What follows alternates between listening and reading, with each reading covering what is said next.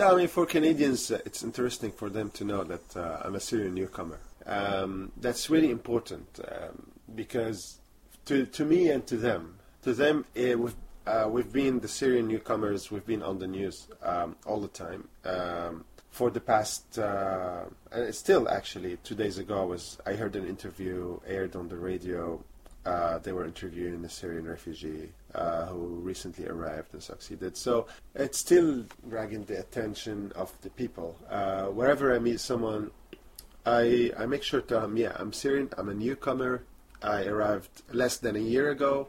And most of the time, I hear people say, "Well, that's interesting," or "That's cool," even yeah, which is funny. Like to hear if you say like, "Oh, I'm a refugee," and then someone says, "Oh, that's cool." uh, yeah, yesterday someone told me something uh, funny too. Um, actually, it's funny and it's not. Someone at the cafe, uh, a woman said, "So, oh yeah, yeah, yeah."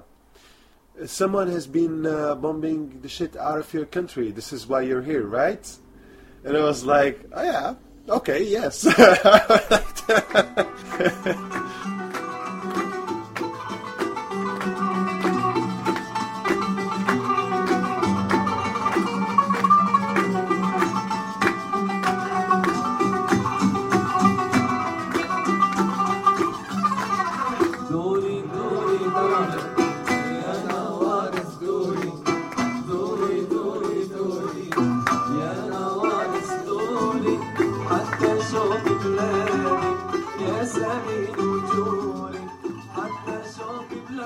Hi, this is Gareth, and this is the Stories from Syria podcast. In each episode, I'm going to be interviewing a different Syrian, and I'm going to be letting them speak for themselves. They can tell their own stories, and they can tell them well. In this first episode, I'm going to be speaking with Amr Al Faham. He's originally from Damascus, but is now living in Toronto. Having made stops in Iraq and Turkey, as you can imagine, the revolution and ensuing conflict in Syria disrupted the plans he had for his future. Amr graduated with a master's in environmental and resource management from Lancaster University in the UK before returning to Damascus. Uh, bad timing, shortly before 2011.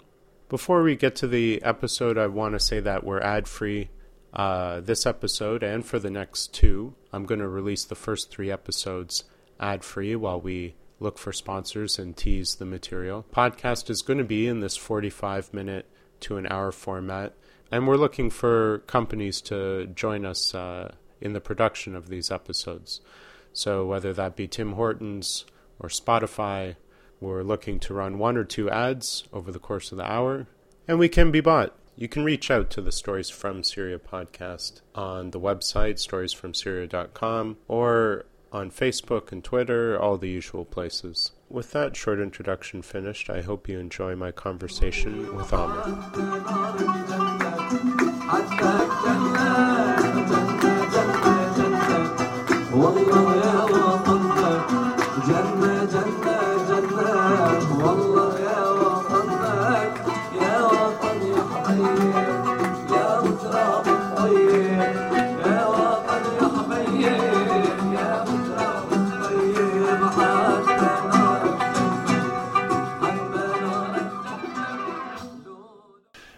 Of course you you have all the um, all the uh, reactions uh, when you hear this. Um, there was someone as well too I met, and she said, uh, "Oh, that's cool. Um, are you traumatized?" Uh, and then I said, "Yes, sometimes." And she said, "Like, so do you cry?" And I was like, that was the first time or second time I see the person, and she was not my friend, but she said so, and that was a bit annoying, but at the same time interesting to see some people. At the same time, other people that just, they you can hear like many other stuff like, oh, this is the first time I'm meeting a Syrian person, or like for example, you're welcome here. I heard it a lot, and some people just just if they don't like it, they keep quiet uh, or try to point out that uh, I'm the Syrian newcomer every every time they see me, like a, a butcher in my neighborhood. So um, yeah, it's like different reactions, but uh, most of the reactions are um, are um, positive. So this is why this is I keep on introducing- myself as a Syrian newcomer. I will keep on doing so until I think the other few months, and then like um, I might not really point it out this way. I met someone on Saturday night with you for the first time, and like at the end, I said, uh, "You're welcome to stay here as long as you want." And um, it might not be the right approach because actually, my real opinion is like he doesn't need my permission or my invitation. I wonder also about yeah. Do you feel like Syrians have been um, made out to be sometimes like infants, you know, Victims, you can and say. objects even like when they when the woman says, "Oh, do you cry?" Like you're now like an object for her amusement. Whatever question comes into her head, she can put on you without thinking about sensitivity. Uh, yeah, sensitivity of the topic. That's that's that's true. Um, well, like I, this is not my first country. This is not the first country I go to. Uh, you're right to think of it this way, but at the same time, I compare, and it's wrong uh, for me to compare it with uh, the reaction of people of other countries I've been to. I've been to Iraq and I've been to Turkey. So as soon as I went out of Syria I went to Iraqi Kurdistan, and I sat, this, that was the first morning um, moving out of the country. We took a van. I traveled across the borders to Iraq, and on the way we stopped uh, having uh, stopped in a, at at at a highway uh, restaurant, and they it was eleven thirty uh, noon, and they all ordered kebabs and you know barbecues and rice, and I was like, this is very very early to me, you know, for my culture, uh, coming from Damascus. Uh, we don't consume meat in the morning. We have more vegetarian stuff, um, like cheese, uh, tomatoes. So I asked whether they have breakfast, and they said they don't. I said, "Do you have rice and beans?" They said yes. So I was eating my rice and beans, and I was surrounded uh, by people who were eating kebabs, and they all looked at me and they said, "You're poor. You're running away. Uh, we'll give you some meat." And suddenly, my my plate was full of meat and I, everyone gave me a, par- a portion, which is nice and human. But at the same time, they right away assumed that um, being a Syrian and moving from a country to another, this means that I'm a, in a pa- very pathetic uh, situation and I need this sort of tender. So it's like conflicting feelings. I faced mo- lots of all the time, lots of comments uh, and reactions in, in different countries. Uh, I don't know about Canada. So this is something to interrupt you rudely. Like this is something that Canadians are constantly pointing out themselves. Oh well, we're better than America. We're better than. I'm not satisfied with that. But maybe like we should give them credit and also criticize. We can do both. That's that's true. Uh, that's true. It's uh, it's going to be annoying if they're going to treat us um, like treat the Syrian newcomers till the rest of their life this way. Uh, you know, so every time they make something, they go like, "Oh, um, you're good at this. Oh, I'm surprised. You know, oh, your English is good. Oh, I'm surprised. It's gonna last forever. It, uh, if it lasts forever, it's gonna be really annoying because, and I expect uh, some of the people would would keep would keep on doing so, uh, even though they might have uh, ran through the same situation or their parents when they arrived or their grandparents. I was like thinking yesterday my, myself like you know like there are even countries that didn't accept to have uh, they rejected uh, welcoming Syrian refugees like Poland or like um, Slovakia. And for me I seriously I was thinking my, my, myself yesterday I don't need to edu- educate the whole world. It's gonna be consume my lifetime. But like, I'm not gonna really dedicate all my uh, my life uh, educating people. That every country has um, educated people uh, and has like rich class, middle class, and working class.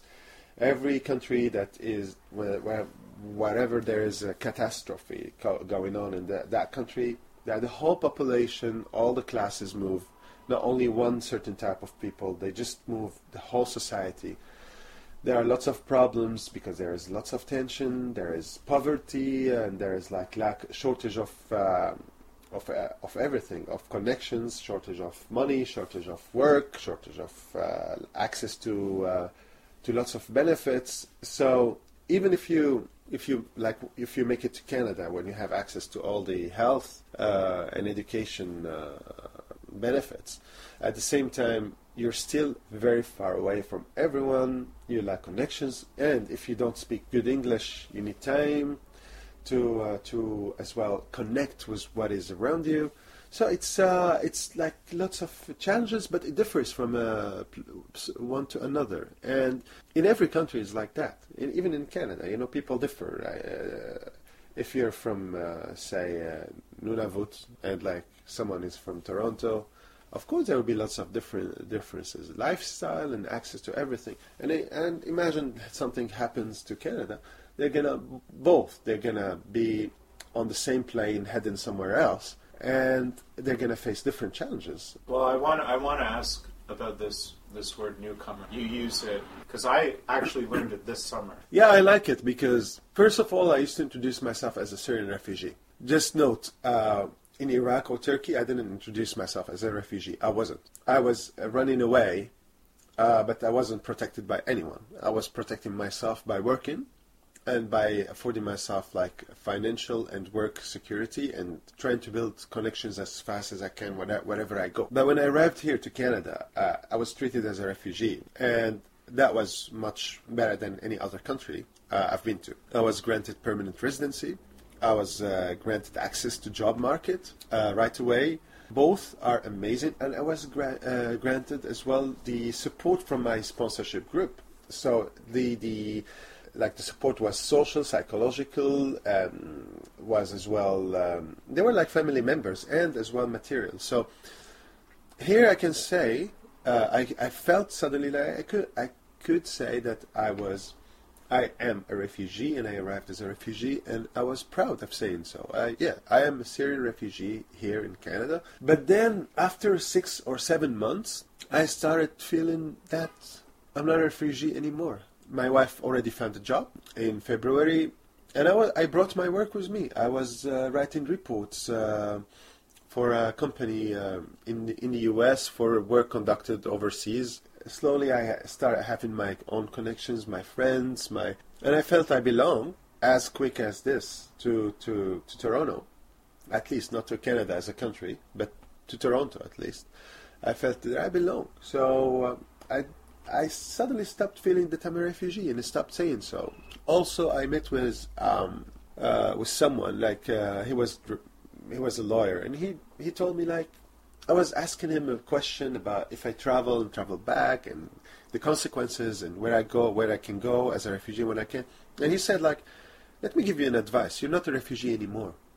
Like you have a permanent residence now and you have work. Your your wife works and you're you're going to be independent in less than in, in a few months. So you're not a refugee anymore. And I, I thought of it, and that was right. Like, yeah, right. I'm I'm not a refugee anymore. And I started calling myself just a newcomer. Yeah, because I'm still a newcomer. I'm going to be a newcomer for the coming two, two years. I read it in many places, in websites, uh, as well in documents, government documents and stuff and it appeared, and then I adopted it without thinking even actually. And now you pointed out, I don't remember what was the first time I used the, the term newcomer. It doesn't have this same in-group, out-group uh, connotation. So mind you, I'm from Damascus. I know exactly how people play this. Um, Damascus, like, uh, is very old city. Like, it's one the, uh, it's one, if not the oldest continuously inhabited city. It competes with, only with Aleppo the Damascus people, the Damascus families, there is like a name, like about a couple of hundred family names uh, that pretend that they're the origin, and they are the only people, and they are the people of Damascus, and then everyone who comes to lives in the city, they're newcomers, but they're not. Actually, they're even strangers, and they and many of them, of course, blame the problems. I was born and raised in such an environment, mm. and. Uh, these people are amazing. Like most of them, they deal with everyone. Uh, they don't. When it comes to money or power, they are ready even to uh, cooperate with the devil. But when they sit at night, having dinner with their friends, they start to talk, to badmouth the the, the, the villagers, the peasants, uh, the um, refugees, the wherever. So I've I've been and I, and I hated this attitude. Yeah, they don't say good things about uh, the people in Yarmouk, for example. Even though like there are many people who are in Yarmouk uh, Palestinian refugee camp, and they've been in Damascus. Now the Yarmouk uh, refugee camp has been in Damascus for over 40 years, so it's part of the city now. It's not a, it's just called a camp because the, the Palestinians are there, and it was started as a camp, but it's not a camp anymore. It's a city. It's part of the city actually. It's even within the Damascus city borders. Still, many people look down at the, at the neighborhood, even though that it has amazing people, highly educated, uh, well linked. Even like uh, now, the, even when the revolution started in uh, Syria, the demonstrations, uh, many uh, people were Syrian Palestinians from the camp. They were like demonstrating for freedom, for uh, the rights, and for human rights, and, many of them died in a demonstration I was in, uh, a guy that uh, died, and he was Palestinian from the camp. Uh, his name was Ala. So I still remember that very well. And these people, um, correct me if I'm wrong, but didn't have uh, path to citizenship. Well, the Palestinians don't have path to ci- citizenship uh, because of an urban myth. The uh, the regime spread that if the Palestinians have the Syrian nationality, they will be denied their right of return. But actually, th- that is not true. Uh, according to international law, that is not true. But uh, but everyone thinks so. Okay, and even the re- refugee official, uh, the the the regime of uh, officials, they use the same uh, excuse. No, it's a political decision, and the Kurds. There are many Kurds that are um, uh, they were without uh, nationality until very recently. Yeah. Uh, too. 2011, right? Yeah, until the demonstration started, so the regime wanted to soothe the Kurds, so the Kurds don't uh, as well demonstrate and fight with the other, uh, with the Arabs and other people that were demonstrating. So It's like they played a card. they played the card. They said, okay, what do we have now? We have this like ten, dozens of thousands of Kurds that don't have uh, access to basic rights such as education and stuff. So uh, and they're not allowed to use their language. So let's just give them some rights and calm them down and uh, not bombing them and treating them in a better way so they don't join the others. And I think they succeeded in, in this. There's very little talk about getting that story right, especially here in English media. Well, in, the whole international media, people forgot about Syria. They're talking about ISIS. And that was the aim of the regime from the beginning. Uh, the regime said, even when there were only demonstrations and very, very few violent actions, the, the, the regime was promoting that everyone who is demonstrating is either paid from uh, in, like the West or inter, uh, international uh, intelligence, or he's a jihadist and he's a terrorist, and uh, they want Islamic caliphate and they want to kill all the others. And then, like ISIS was the was the gift for the regime. And now people just talk about ISIS. They really forgot about Syria. No one cares even what the Syrian, normal Syrian thinks, and that, that that's the problem too. Voiceless. Yeah, yeah. They're like uh, they're always like like there was on um, uh, the Independent a few days ago an article, and it was an interview with um, an American diplomat who lived in Damascus in 2011, and the introduction was uh, he knows about Syria more than many Syrians, and then like he can rambles and talks wherever he wants, and uh, that's the problem. The problem is that it's not it's okay. You can find me a victim. You can feel sorry for me. You can find me an object. But the problem is as well if you want to educate me about my own country that's a problem. And it's not only the western media by the way. All the pro-regime people around the arab world they do the same. In iraq i met many people iraqi people who were educating me about my own country and correcting me uh, about my own society. Like they knew nothing. They seriously knew nothing. They've never been there. And if they've been there, they've been to certain pl- parts or they lived in um, very certain neighborhoods. So that's that's the big problem. Like when you don't ask people, or you, or you ask just to make fun, or you ask just to. It's like um, I'm sorry, but like. Uh, before like like you cannot really read several articles and form an opinion and then like say I know more than Syrians or like I don't know I don't want to hear from Syrians. So 2011 is forgotten, even by many Syrians, by the way. It's part of the past now, and uh, but we have to keep reminding the Syrians how it started and the world how it started. Um, we have to keep reminding them that people just were just uh, doing peaceful demonstrating for at least a year until 2012 when like the people started holding weapons to defend themselves. And then of course like uh, everything started to to go crazy in a crazy way and everyone interfered. And, but like the the beginning it was this way. And there are many people who believe in this spirit and still believe in that spirit like they want to continue. Americans and uh, british people don't appreciate that enough that if you lived in a dictatorship for 41 years and you went out and protested in the street, knowing how dangerous that was. There's very clear precedence for like how dangerous such a, a protest could be. And you didn't even demand for the dictatorship to go. How restrained and moderate, gradual that could be. You know, if Americans lived under a, a dictatorship for 41 years, they would call for the end of the dictatorship they'd like to believe, you know, because they're very brave people and they always stand up for their rights. Know, but when I started to interview Syrians the first time, and they said, you know, in the beginning we didn't even ask Bashar al-Assad to go, and I started to hear that everywhere. There's something like to think about there. What does that say about the actual society if these people were just asking for reforms? Yeah, people believed uh, at the beginning, like, speaking of myself at least, that there might be. We, I, I was fooled by uh, by the regime. Um, so I believe that Bashar, the Bashar was a man trying to do some reforms, and there were some other uh, currents within the the government and the uh, the the uh, ruling elite that are preventing him from doing so. That was my my reading. Um, when I worked with the Syrian Regional Planning uh, Commission in Syria, um, it was a good commission. It was the start. Uh, the people, the the uh, core people were good were professional somehow, and the intentions were good too. So I thought that how if it's like this creation of this commission was really supported by Bashar, and I thought like, okay, so this man really wants to do reforms. The start of the uh, of this commission was in 2010, so before the demonstrations. So when the demonstrations started, he the police started shooting at people many people died, and he right away showed up on the TV and he started making jokes, and he didn't even uh, apologize for the people who died.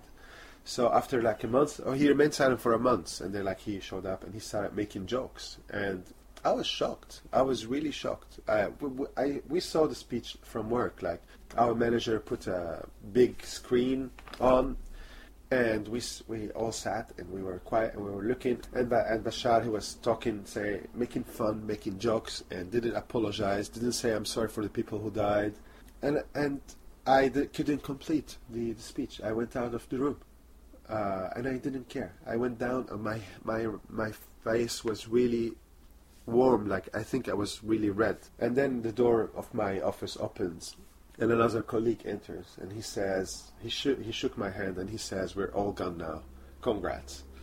Uh, we knew that uh, this irresponsible uh, reaction to a really serious, serious uh, ev- events uh, will cause more problems. So the second speech, he, he, was even worse. He was like talking about germs, and uh, he said like we have to clear the country from the germs. And it's by then when I when I said, okay, that was that's enough, uh, and I became like um, like I decided to turn against Bashar. I was hoping that he was like, and for the following year, I was against Bashar, but I was hoping that he would do something. He would like just you know meet in the middle of the road, you know, give some rights. Uh, that would shock everyone's, but he didn't.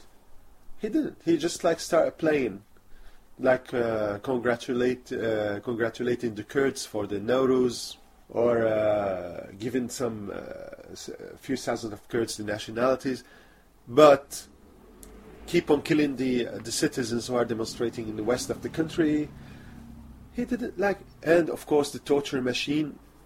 Um, I met was a guy, and he's a friend of a friend of mine. Uh, I met him he was uh, in a cafe, just got out of the prison. Why? Because he was in the first demonstration. What was he doing there? He was watching. He heard about demonstration. He decided to go and watch the demonstration.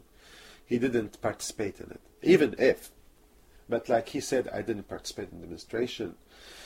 And then the, he saw that the the uh, the police were beating. I don't know whether we should call them the the police. They are the shabiha, the uh, the government thugs. They Yeah. were they were uh, beating the uh, a woman up, really like beating her, and he ran right away. Yeah, and then he ran towards them and he pushed them, and he said, "Why are you beating this girl?" And right away he was taken and in prison, and he was uh, blind, blindfolded on the ground. His hands were uh, as well um, uh, tied, uh, tied up to a radiator, and he was on the on the um, on the floor for 21 days, and they were beating him up all the time. Uh, so he whenever whenever he was in a corridor, so he wasn't in a room, uh, and whenever he hears someone walking, he predicts that he's going to be beaten up or he's going to be lashed. He showed us his back, and his back was really lashed, and like there were marks. And I think the, the marks would be permanent, and and that was for me a, a moment I woke up, and I started realize to realize that for such a government, so for such a regime, it's it's impossible to do reforms. Like it's impossible to do reforms. And they were beat, while they were beating him up, they were asking him, "Who paid you? Uh, who are you working for? Just confess how." Because at the same time, the government supporters and the government thugs, they would not believe that people would just take the street after 40 years. They would say, "Oh, it's impossible." for us to have courage and face such a brutal regime, there should be someone paying you. Yeah, I think many people who were taking part of the torture, they seriously believed that um, the demonstrators were paid and were agents for the international imperial powers and stuff like that. Yeah. So actually, I wonder if I could ask you a hard question then. If you think that your position in Syrian society growing up led to a kind of blindness that you needed cold water on, on you to, to see.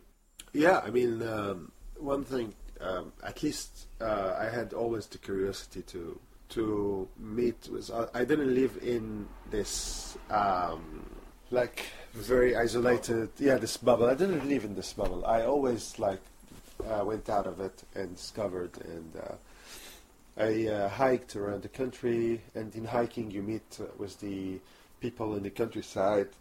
I hiked in different places, in the south, in the north, in the in the west a lot, and like you sometimes you crash into some people's houses um, in the middle of like the jungles, uh, the forests or the bushes in in the west, or like in the middle of uh, very uh, uh, rural, arid area in in the in the east, and they welcome you. They offer you tea, and you sit and you talk to them, and you, they tell you about their their society, their village, and so I had the chance, and I was doing so for like um, over ten years in Syria, even though it was even hiking uh, was considered to be something dangerous. Why? Not because of the people, because of the intelligence. I was stopped. Uh, actually, every second trip, I used to be stopped by someone and asked to show my uh, my ID, and uh, yeah, and I was once I was even questioned, like, uh, "What are you doing here and why?" And, and it was just in a mountain, Just hiking. just hiking, and actually um, a mountain that was like we ended the, the the hiking back then in a mountain in Sueda, and this mountain was frequently visited by locals. But once the intelligence people saw that I we didn't look like locals, we looked like cool people from the city. They took us and they interviewed us. Like, why are you here? What brought you here to this mountain? Like the mountain had beautiful view, like you could see the uh, the uh, the Golan Heights from it, you know, from like uh, at least 50, 70 kilometers. So it was nice, you know, a very great view, and and we were even questioned for that. So I knew, I knew about everything, but it became a shock to me when, you know, the whole world, like Libya was collapsing. Egypt, uh, the regime was uh, changing or getting changed. Uh, the uh, the Tunisians uh, as well had their their dictator removed, and then Bashar he said in an article before the demonstrations that Syria is not Libya and Syria is not Iraq and Syria is not wherever and Syria and now back then he reacted the same way. He reacted the same arrogant way. And that was like what came to my because I thought that he might respond like to what's going on as well in the region but he was stubborn and now he is still uh, in power of course but not effectively. Now there is Russia, there is Iran, and I don't think he he can even move from a for, from a city to another be, before having the Russians' uh, approval. But uh, he's still in power, and like he's still like the symbol. His his photo is still there, so maybe it worked for him. You know, I don't know. When when was the first time you saw this motto "Assad or we burn the country"? Motto Assad, uh, we saw the uh, we burned the country. Um, I didn't see it. I uh, saw it in photographs from the uh, te- uh, tension areas uh, where like the huge demonstrations were happening and stuff.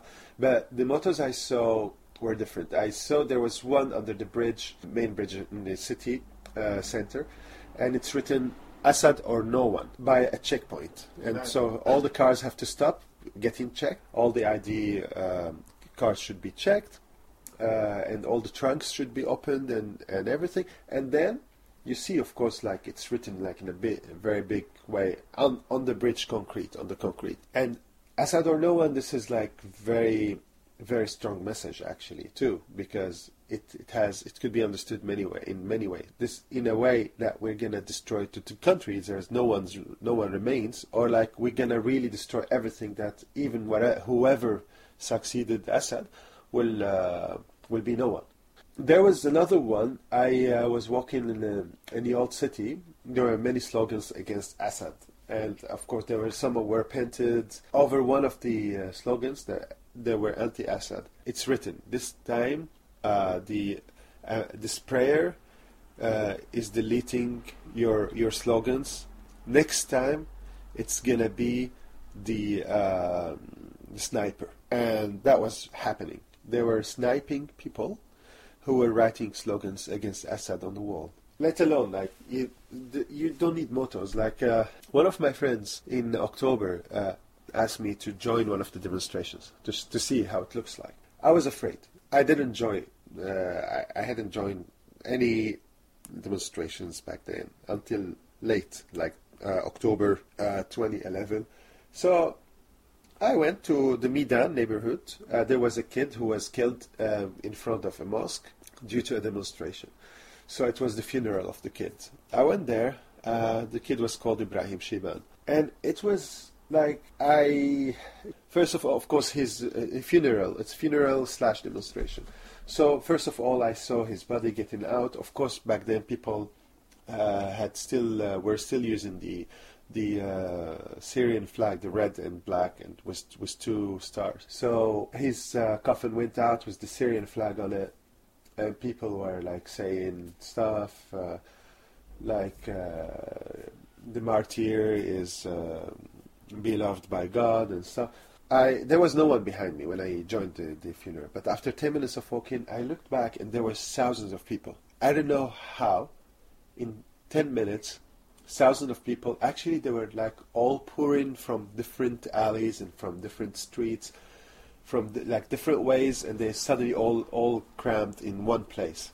And in front of me, there were as well thousands of people, and the street was really, really, really, really crammed. And then the people were really well organized. Like I was amazed. Um, you see the. Uh, why I would be amazed uh, for the organization because like organization um, everything if everything if you're hiking and you're being questioned you cannot really organize anything uh, you were like if we're five people in the park someone would come and ask why are you gathering like if you're like uh, five people in the park doing something an activity they're going to say are you are you uh, for example cleaning the park they're going to actually arrest you and this happened they're going to arrest you because you're organizing something without the permission of the government so in a country that organization is restricted like that. Uh, I was surprised to see, for example, the teenagers suddenly in the middle of the demonstra- in the middle of the funeral demonstration, stop and hold the people back, and then jump three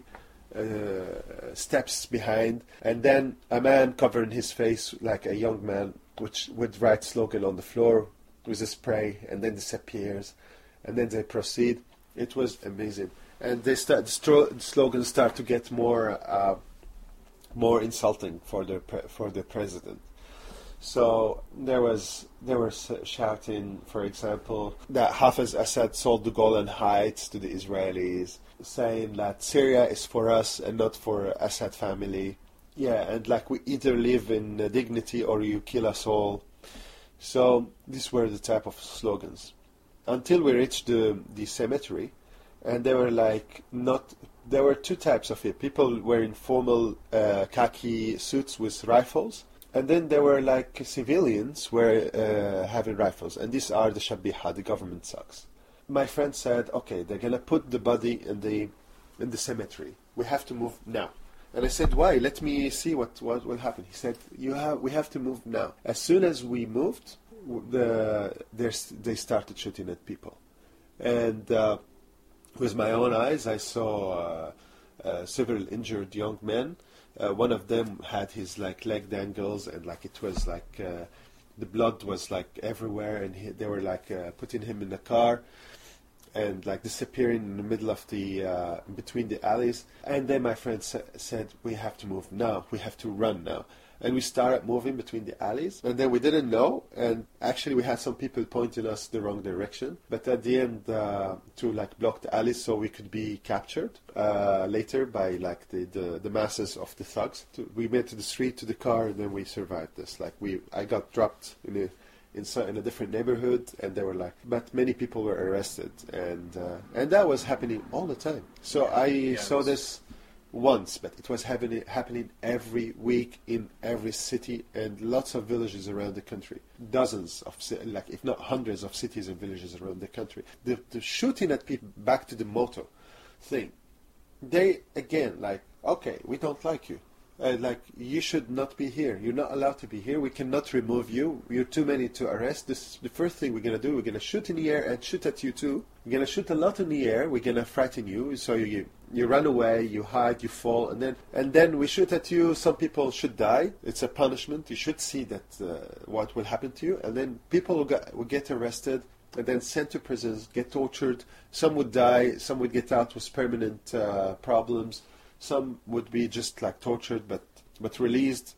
Very few will not be tortured, but like mainly it's like uh, everyone will be tortured somehow. So there, after this demonstration, there was no proof. I knew, I saw with my own eyes, and I saw the feeling, like everything. Like that was wow. Like when I was first learning about Tadmor, like the question becomes why are they keeping these people alive? It's very complicated to keep someone on the edge of life. But actually, that's the purpose. The purpose is to have some people be reborn from Tadmor every so often and they see how they come back. Or like to have the parents visit them once every 10 years and to see that they've been destroyed, that they're not people like they were before. They will come out uh, of the prison or their parents will come out to the society and talk. And people will get, but they're not going to talk the, on TV. They're going to be killed or, or, uh, or arrested or tortured uh, they're going to whisper in private uh, gatherings in their apartments at night.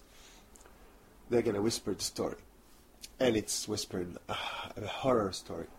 Uh, and then fear is there in the society. Um, when I was a kid, some a kid told me a, a joke against um, Hafiz Assad, the father. And my mother said, You will never say it again they're gonna take kids. They even take the kids, and there is a there was a kid who was taken there, and they returned him, and he had lost his mind. So if you go, if you say this sort of jokes, they're gonna punish you, and you're gonna get out crazy. And that was really scary to me.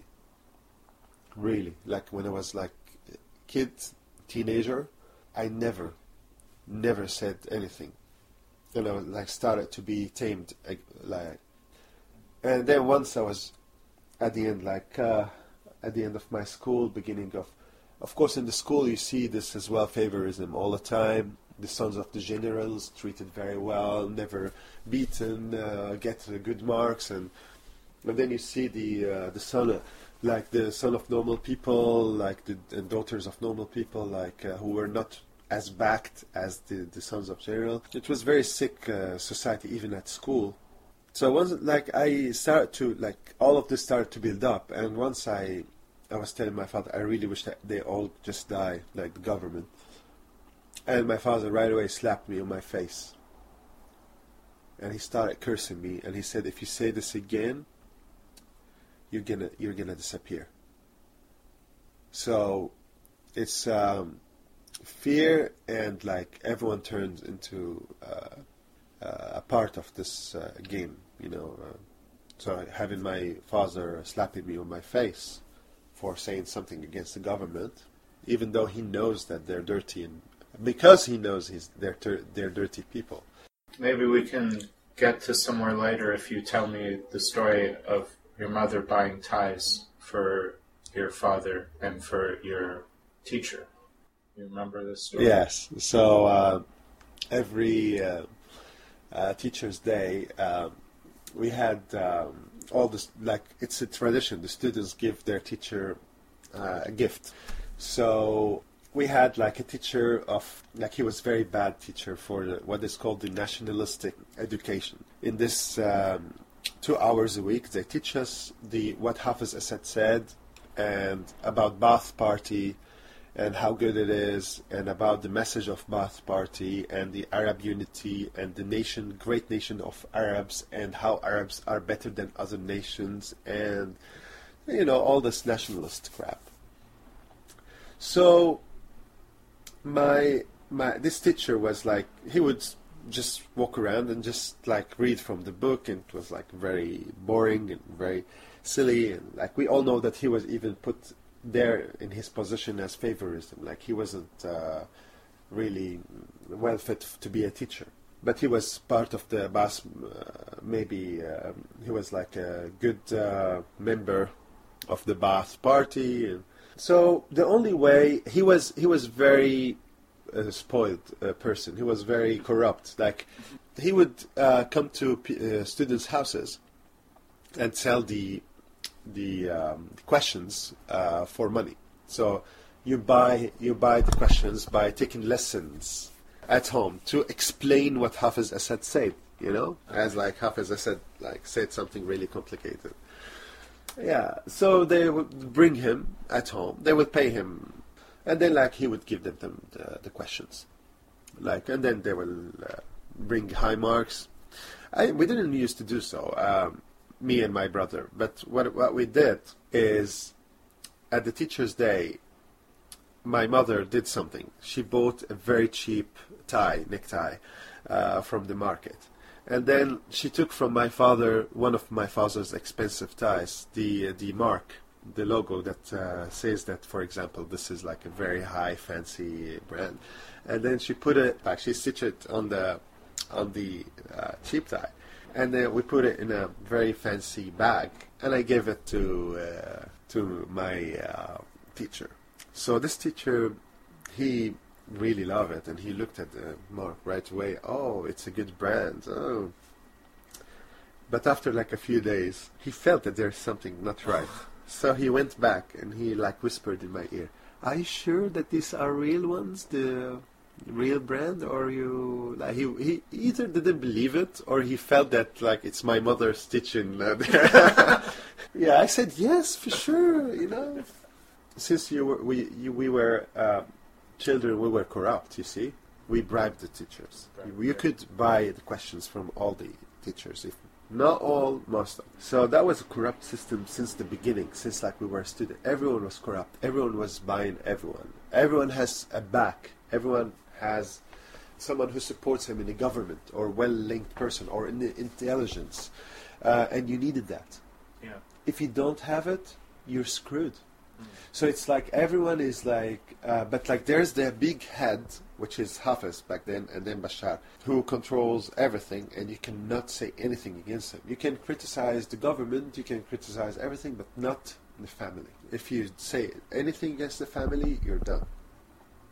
And the result is actually, I met uh, one person, one of uh, uh, my wife's friends, and I met him recently. He, he's trying to move from the uh, the Gulf uh, country, the UAE, uh, the Emirates. Um, he's Syrian, but he lived like 15 years in Emirates.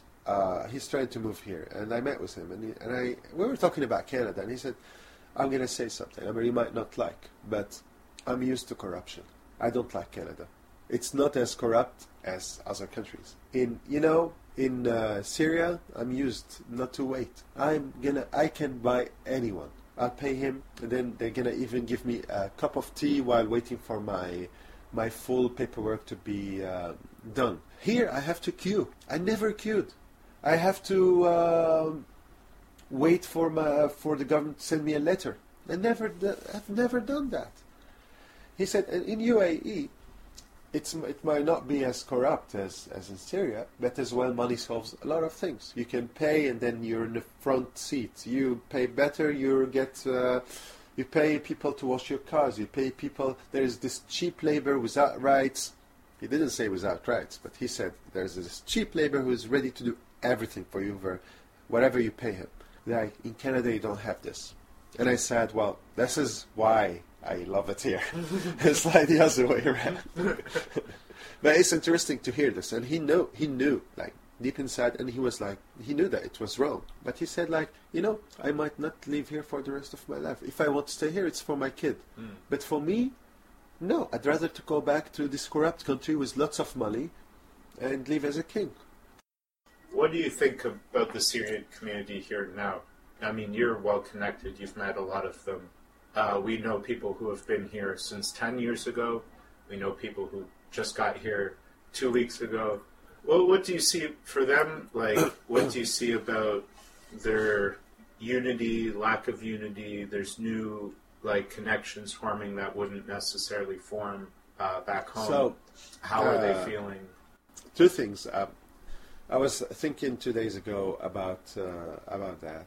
Uh, so you know when you you're born in a in a family and you don't choose your brother, uh, you go to the school, and by coincidence you meet with your people there because they're na- your neighbors. You didn't choose them, and then you have to choose between what you have. Same feeling. I ended up in Canada. I, I wasn't planning to go. It's a door that opened. Suddenly I'm here. I love it, but I wasn't planning. So and so many other people too. Like I don't. I really bet that anyone like uh, maybe one out of ten people were planning or dreaming of going to Canada, but the rest were like, okay, let's just get out of the hell in the Middle East and move to somewhere else where we can start a new life. Yeah, and this is how I feel sometimes. I feel that I moved with many people who didn't decide to to the same place, and you have to choose. You know, lucky, luckily enough, uh, that there were many people who shared the same views and same opinion uh, uh, towards life and towards the government, Syrian government. Uh, you, you might be surprised. Uh, so I'm starting a new life. How can I base my uh, my view, my like um, evaluation of people on uh, their political view? Because like it's not a political view to support, um, uh, you know, a mass murderer uh, who pretends to be a very civilized president, wears a tie and uh, has very uh, beautiful wife, uh, you know, the, that shows on media all the time. It's not. Uh, it's not a political view. This is like. Um, this is This is a solidarity question. This is a moral exactly. question. This is a moral question.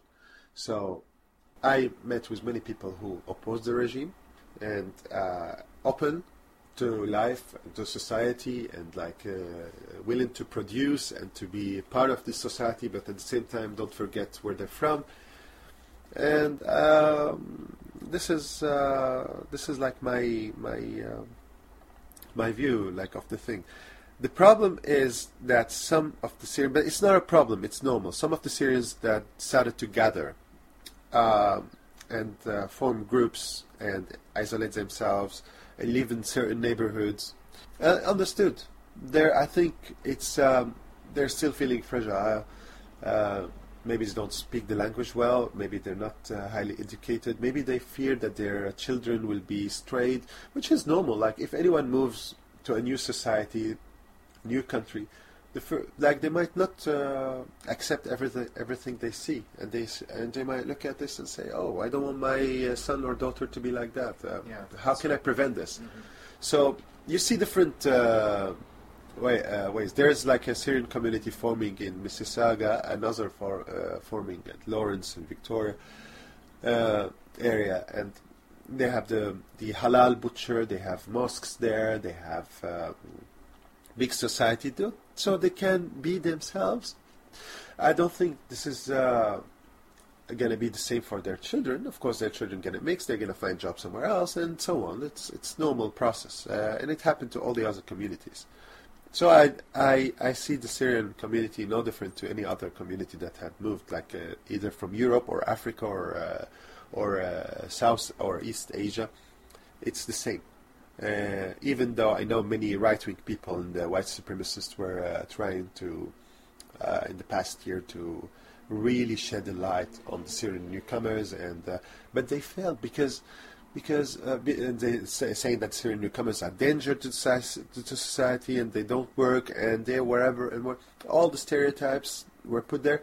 But but see now it's a year and um and actually two years for we have 40,000, 50,000 people who arrived.